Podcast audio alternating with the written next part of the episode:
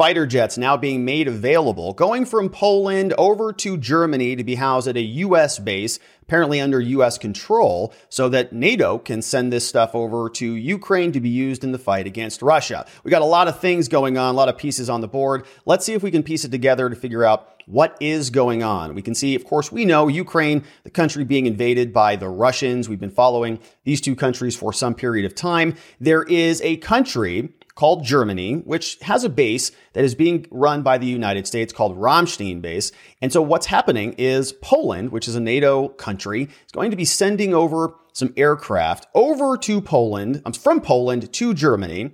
And apparently in Germany, where this United States base is, this is going to put these airplanes, these fighter jets under purview of NATO. So we can see it sort of looks like this. We've got Poland. It's going to be sending these old MiGs. I've got a picture of one of these MiG 29s over to Germany at the Ramstein Air Base. We can see the United States then is going to replenish the Polish supply with these brand new F-16s. I don't know how new they are. We're going to see how uh, what that looks like in a minute, but they're going to replace them. So all of the MiGs that are going from Poland over to Germany going to be replaced. We see Germany, of course, is going to transfer those MiGs. Ideal, sort of uh, theoretically, is what's happening here is that these are now under NATO control, and this agreement is all still being you know, form, formulated literally as we speak. But Germany is going to be sending theoretically these MiGs over to Ukraine. Ukraine is going to use those same MiGs over against Russia.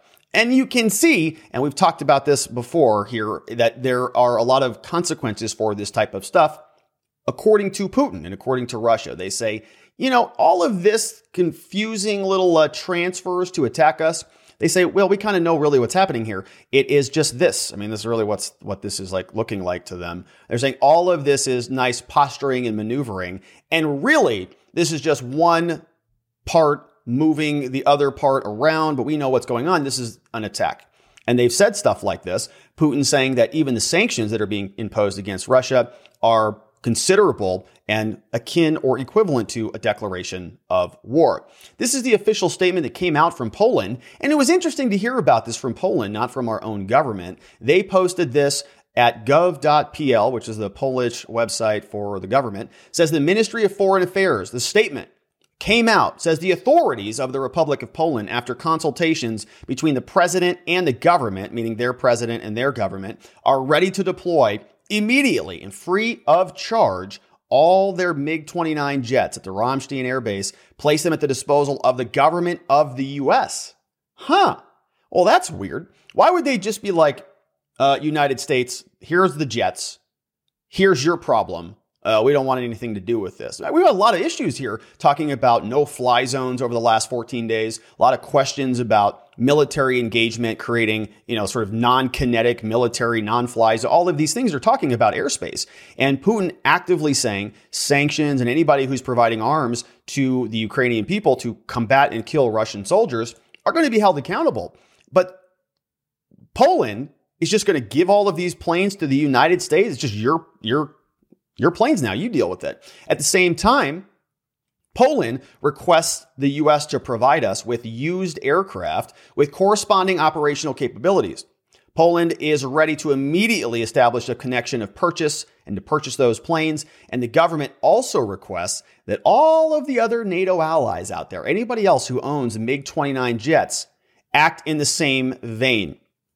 And this is a very interesting thing that happened because we know that just yesterday, this deal seemed like it was never going to happen. Poland was never going to give these planes up. This was according to Axios. Said, you know, the deal seemed like it was doomed back then. Why it matters, according to Zachary Basu, says Ukrainian President Zelensky pled with people for more jets on Saturday. 300 members saying they wanted a no fly zone, saying that those jets would be possessed by Poland and the Ukrainian pilots are capable of flying those jets. The US would then send those back. But this is why it wasn't going to work. According to Jen Psaki at the White House, she said the US would, quote, be in no way opposed to Poland's sovereign decision to transfer its planes, but said, you know, there's all sorts of logistical hurdles with all this. We can't just do this willy nilly. Says those include how the planes would actually enter Ukraine's airspace. This would accelerate a years long procurement process for a serious weapon system like the F 16. Right? Big military, you know, arms transfers happening here. We can see it continues, says the Russians have also been bombing Ukraine airports, increasing the risk of a Russian attack on soil that w- would have been defended by the alliance. So if there are planes in these areas, right, it's going to likely incur the Russian military's wrath.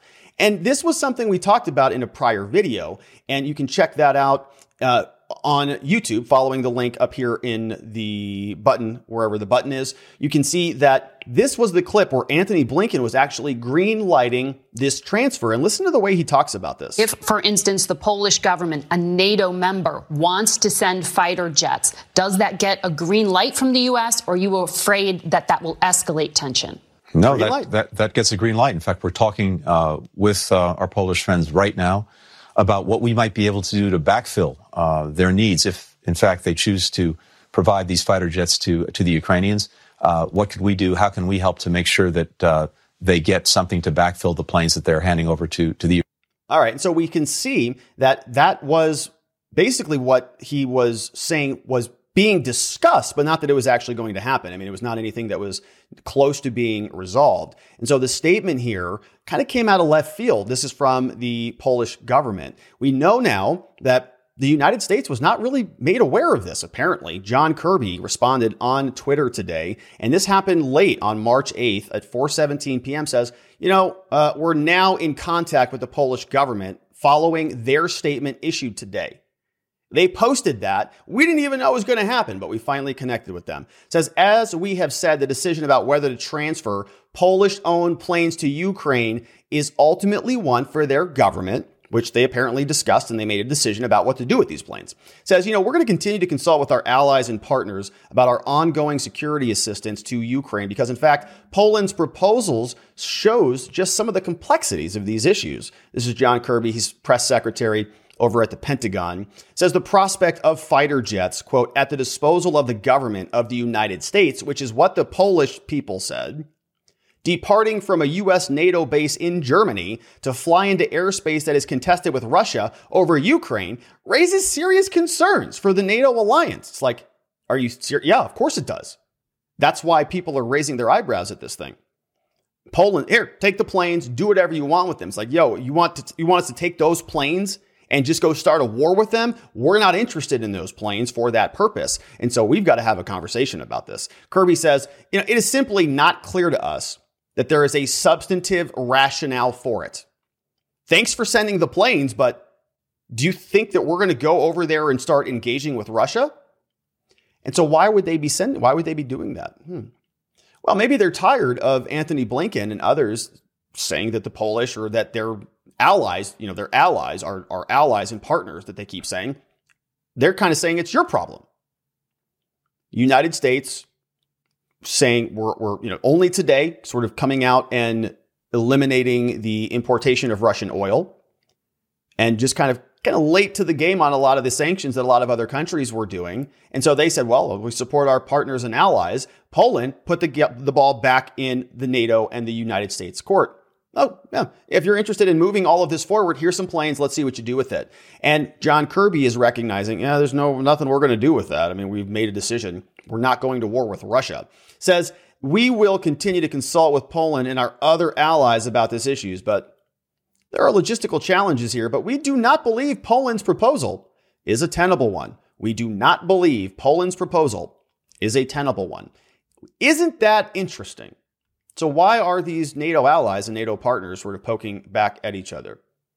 And did they have a conversation about this before anybody started to transfer, you know, dozens of fighter jets between nations? so why do they need all of these planes? Well, Ukraine Air Forces, they're made of MiG-29s and Sukhoi fighters. And so US warplanes would require a whole new learning curve that they don't have to learn in Ukraine. You can see here, why do they need foreign planes? F-16s are becoming the mainstay of Poland's air force, and so they're transitioning them out. So a lot of money to be made in the transfer of these aircraft. You can also see, this is what a MiG-29 looks like. Both of these kind of, you know, they came out right around the same time. First flight for a, the F-16 Falcon over for the United States back in the 1970s. Same thing here back in the later 1970s. But one is a Russian Air Force fighter pilot uh, craft. The other is made by Lockheed Martin and General Dynamics. And so this is all still in service. So a little bit different gear. So what's happening is Poland is going to get rid of these old busters. We don't want those anymore. Get, them, get rid of them. Those Russian communist airplanes. And let's take some of those new uh, F-16s. Now they're not, you know, brand new planes. They're not, you know, the new F-35s or whatever we're working on, but they are, you know, obviously uh, something that Poland sees you know, as an upgrade. They're okay taking it.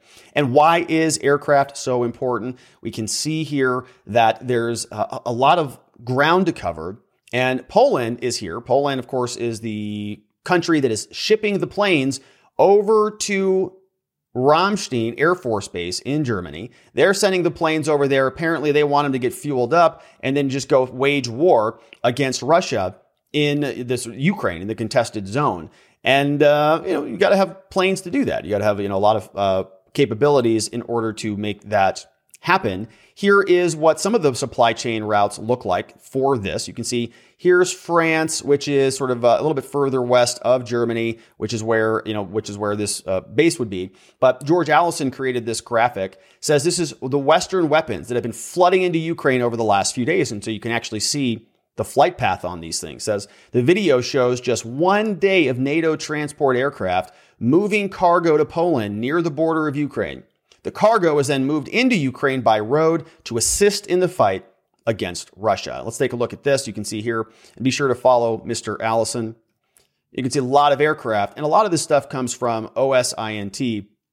OSINT is the open source intelligence where people are actually monitoring, you know, military craft on uh, public trackers that that monitor FAA and flight records from uh, different databases from all over the world. You see a lot of activity, a lot of aircraft dropping off supplies to support Ukraine. And Putin is not happy about this. We can see that Politico is reporting that he's very angry. This is according to US Intel Intel heads warned that Russia could double down in Ukraine. The agency leaders agreed Russia would struggle to overcome fierce Ukrainian resistance.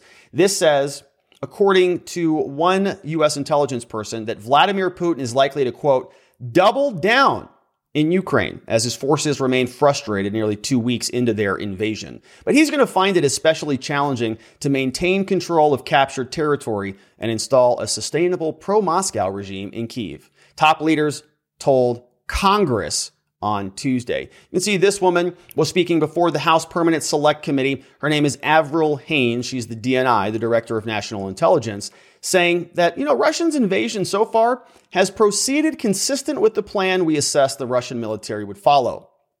Only they're facing significantly more resistance from the Ukrainians, and they're encountering serious military shortcomings. A lot of this we have been watching and chronicling. Although it still remains unclear whether Russia will pursue a maximalist plan to capture all or most of Ukraine, Haines said such an effort would run up against U.S. intelligence community assesses to be a likely, persistent, and significant insurgency by Ukrainian forces and says that they've proven to show their mettle over the last dozen or so days. And so it turns into one of these wars of attrition I mean, the United States is very familiar with that.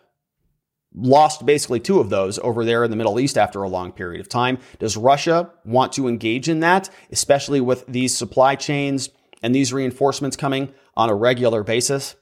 I don't know. But we are hearing talks of peace and talks of conditions being set by both sides. And so I know the world is hoping that this resolves with de escalation, not continued escalation. But as fighter jets are being transferred from country to country, and as everybody continues to demand for more penalties and more sanctions, we have to wonder whether there are some who are just chomping at the bit for war. And I want to hear from you. Let me know what you think about this down in the comments below. Don't forget to like or subscribe or follow or share this video with some friends or family.